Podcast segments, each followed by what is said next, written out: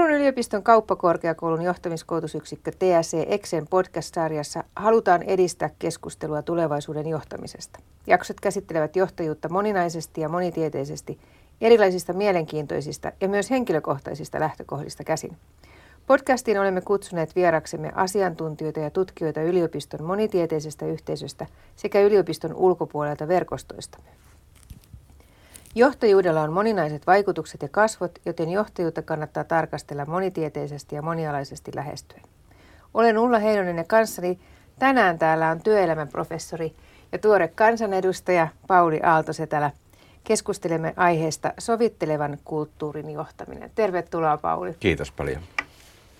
Ää, mikä on sun missios sun nykyisessä tehtävässä? Sä oot tavallaan nyt aivan tämmöisellä uudenlaisella – paikalla katsomassa sitä nyt vähän eri näkökulmasta tätä kuin työelämäprofessorin tai näistä sun aikaisemmista positioistasi käsin, että, että mikä on sun missio? No nyt on kieltämättä kokonaan uudenlainen tilanne ja en ole ollut julkisella sektorilla myöskään töissä, enkä ole ottanut vastuuta koko maan ja kansalaisten asioista niin kuin kansanedustaja nyt ottaa. Niin kyllä mun missio on, on niitä olosuhteita parantaa. Ja semmoinen henkilökohtainen missio on myös Saaristomeren puolesta toimia että mä oon pitkään ollut aktivisti ja meren, merenkävijä, niin nyt mulla on mahdollisuus sitten vaikuttaa siihen lainsäädäntöön yhdessä muiden kansanedustajien kanssa, niin ettei me tuhottaisi sitä meidän ainoa, ainoata mertamme. Kyllä, ja kun se vaikuttaa ihan kaikkeen. Se vaikuttaa ihan kaikkeen. Hyvinvointi.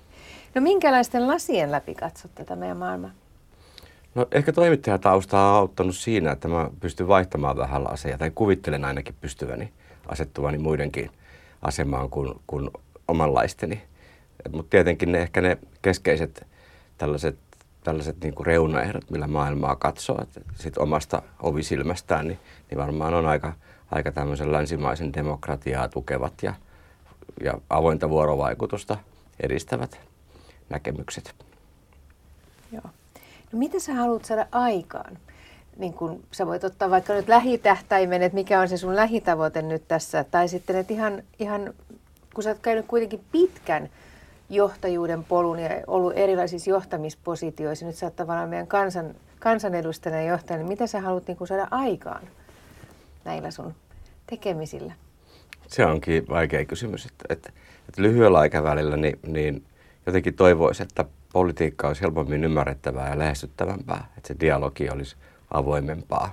Ja nyt kun some on lisännyt polarisaatiota, että, että asioista puhutaan – paljon niillä niin kuin yleisöfoorumeilla enemmän kuin sitten ehkä neuvottelupöydissä, niin, niin ehkä oma sovittelija tai yritysjohtamiskokemus voisi tuoda noille kollegoillekin sellaista toisen tyyppistä kulmaa niin siihen päivittäiseen vääntöön. Totuushan on nimittäin se, että ihmiset riitelee eikä asiat. Niin ja sitten politiikassa usein on, tai sillä kentällä toimiessa on se sovittelevan kulttuurin johtaminen saattaa olla joskus haastavaakin. Kyllä. Kyllä kokeneet kansanedustajat, jotka tuolla tosi ystävällisesti ottanut mut vastaan, niin sanoi, että, että se on myös muuttunut se eduskunnan elämä. Että, että, että siitä voi syyttää sosiaalista mediaa, mutta kyllä mä sanoisin, että semmoinen yleinen, yleinen tämmöinen niin polarisaatio maailmassa on lisääntynyt ja se koskee myös meitä. Mm. Koetko, että se tulee itsekyyden kautta tai minkä kautta sä ajattelisit, että se tulee?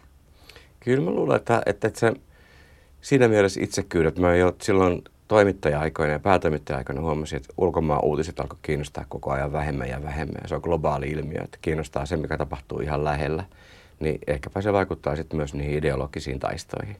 Mutta sitten samanaikaisesti niin, niin, niin on musta hyvä joskus ajatella niinkin, että sosiaalisen median niin kuin käyttäytyminen, niin se ei ole koko totuus, vaan siellä on ihan oma koodistonsa ja oma tapa keskustella. Ja sitten taas kun syvennytään johonkin samojen ihmisten kanssa johonkin tärkeämpään asiaan, niin käyttäydytään ihan eri tavalla. Et se on myös hyvin helposti provosoiva ja silloin oikeastaan astuu just siihen miinaan, mikä sinne on viritetty. Mm-hmm. No millaisena tulevaisuus näyttäytyy sitten, kun sä katsot sitä sun näkökulmasta? No mä oon ikuinen optimisti, että, että musta tulevaisuus tehdään ja siitä tehdään parempi. Ja se vaatii hyvää johtamista niin julkisella kuin yksityisellä puolella. Et, et me tiedetään tämä meidän kestävyysvajeen haaste ja meidän maapallon riittämättömyyden haaste ja voimavarojen tuhlaaminen. Että kyllä siinä tekemistä on, mutta mä uskon, että se on mahdollista hyvällä johtamisella, uudella teknologialla ja, ja vanhasta irtipäästämisellä, niin, niin siitä päästään kyllä eteenpäin. Mm, ja varsinkin se, just, että pystytään luopumaan jostain, niin saadaan sitten tilalle jotain uutta. Joo, se on kauhean vaikeaa. Että kyllä mä oon kohdannut se monessa yritysmuutoksessa, missä mä oon ollut niin ihan yhtä vaikeana, että etenkin jos se on itse keksimä, niin, niin siitä on tosi vaikea irrottaa, vaikka kaikki rationaaliset mittarit sanoisivat, että nyt on aika irrottaa. Mm, kill your darlings. Se niin, on nimenomaan. haastava kyllä. No, mikä on tulevaisuuden johtajan vastuu? Kyllä mä sanoisin, että, että se on yhä enemmän tämmöistä kuin keskustelun ja, ja konfliktin johtamista. Et, et, et tämä trendi on kestänyt jonkin aikaa nimittäin. Että ei ole, tästä ei voi syyttää vaan Twitteriä tai jotakin yksittäistä niin, niin, niin sosiaalisen median kanavaa. Niin kyllä se tarkoittaa, että, että hyvä johtajuus on sitä, että paitsi että löytää ne oikeat osaajat sieltä niin kuin tähänkin saakka ja antaa heille mahdollisuuden, niin myöskin, että pystyy johtamaan sitä puhetta, ohjaamaan pois siitä, siitä niin, niin, niin tota, henkilökohtaisesta suhdekonfliktista sitten ratkaisuihin. Että et, et hyvät pomot on aika hyviä puheenjohtajia. Kyllä, pitää paikkansa. No miten toteutat tätä sun omassa sitten roolissasi? No nythän mä oon ottanut vaikeimman kautta tämän toteuttamisen ajatuksen, kun mä oon mennyt kansanedustajaksi. Siellä on 200 chiikkiä samassa bussissa, Aa, niin, niin kaikki on ollut hetken aikaa kampanjassaan niin kuin ainoita. Ja nyt meidän pitää sovittaa paitsi henkilökohtaiset, niin puolueiden näkemykset yhteen. Niin tähän on äärimmäisen mielenkiintoinen palapeli. Et musta se on tosi innostava ajatus ja ymmärrän sen vaikeuden. Mutta sitten toisaalta mä oon ollut japanilaisessa pörssiyhtiössä, niin ei se yhtään sen nokkelampaa ja helpompaa sielläkään ollut. Ei varmasti, joo. joo. Mutta uskon demokratiaan, että kyllä lainsäädännöllä ja, ja, ja säätelyllä, vaikkei sen ystävä sinänsä olekaan, niin pystyy myös ohjaamaan oikeaan suuntaan. Ajatellaan vaikka tätä luonnon ylikuormitusta tai monimuotoisuutta, niin ei se pelkällä hyvällä tai kalvoseteillä muutu. Et se tarvii kyllä myös ihan, ihan säätelyä, että ohjataan maataloustukia vaikka oikeaan suuntaan tai lopetetaan pilssi- ja jätevesien lasku tuohon meidän, meidän vesialueelle. Mm. Ja ihminenhän on niin mukavuuden halunnut, että se ei ihan välttämättä vapaaehtoisesti kaikesta luovu, että kyllä se vähän ohjaltava, ohjautua, ohjautua toimintaa vaatii siinä, että sitä niin saadaan se oikeaan suuntaan mennä. Niin se on, että ihminen on tosi laiska ja se on hyvä, hyvä niin kuin asia jossain mielessä, että, mutta sitten kun tulee tällaisia käyttäytymisen muutoksia, niin se vaatii niin kuin jatkuvaa itsekuria ja ohjausta, että me ruvetaan tekemään eri tavalla ei ole pitkä aika, kun, kun, kun oli, oli tota niin, aerosoli, niin, niin deodorantit ja, ja ei, ei ne lähtenyt millään suosituksella pois, vaan ne kiellettiin. Hmm. Niinpä. Ja jos, jos ei ole vaihtoehtoja, niin sitten ei ole enää vaihtoehtoja, sitten on vain se yksi ratkaisu, sehän niin, on se hyvä kyllä. malli. Joo. No mitä haluat sanoa nykyisille ja sitten tulevalle, tuleville johtajille?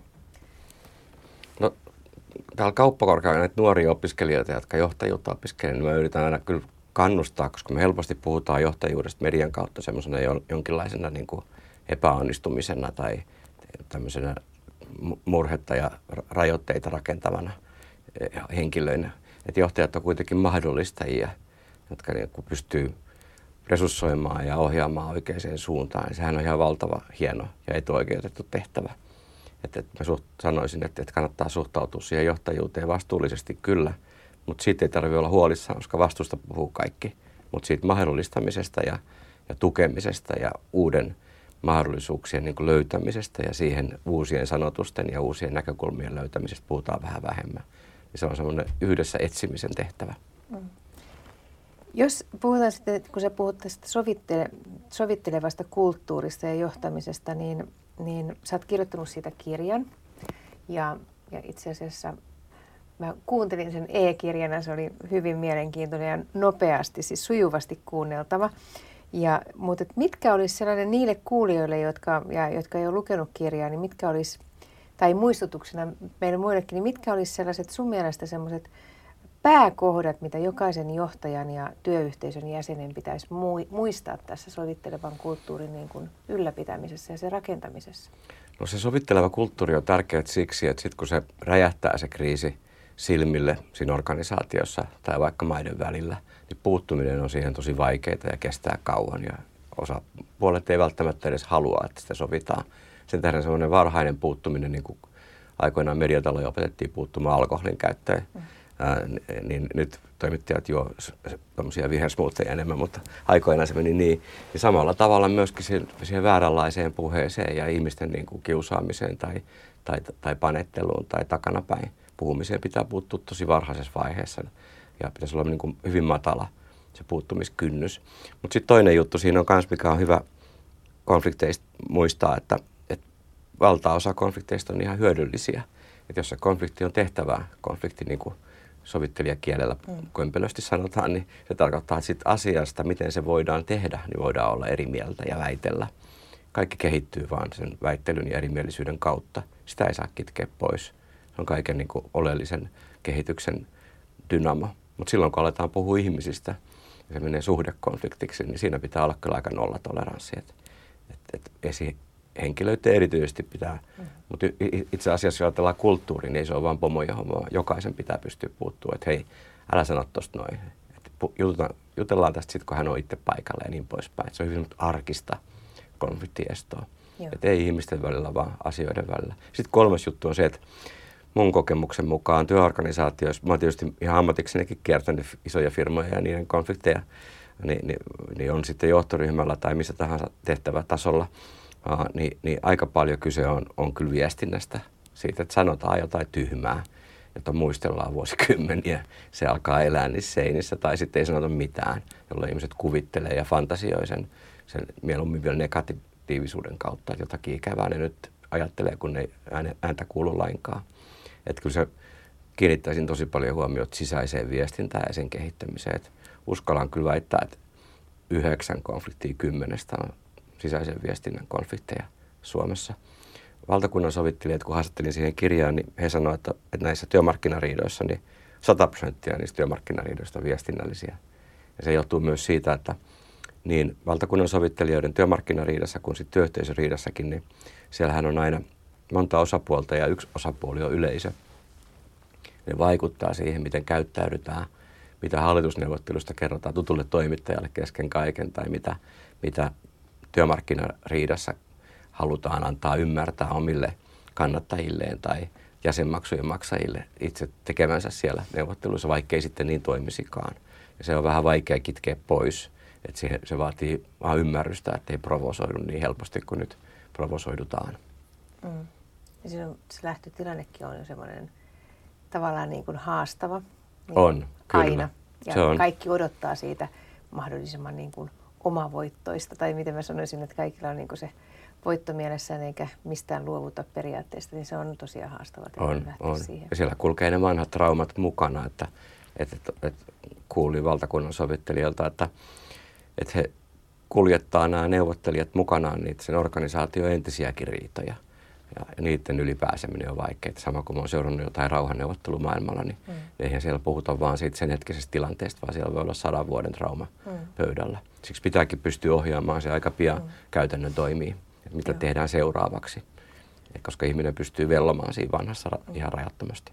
Mutta tämmöisiä äh, saattaa työyhteisössäkin näkyä tämmöisiä, kun menee näitä kriisipesäkkeitä selvittelemään, että siellä saattaa olla jonkun tämmöisen klikkitilanteen kriisin aiheuttaja – niin täysin tietoinen siitä, että hän kantaa mukana sellaisia niin kuin edellisen työyhteisön jäsenten, men, jo pois Just lähteneiden näin.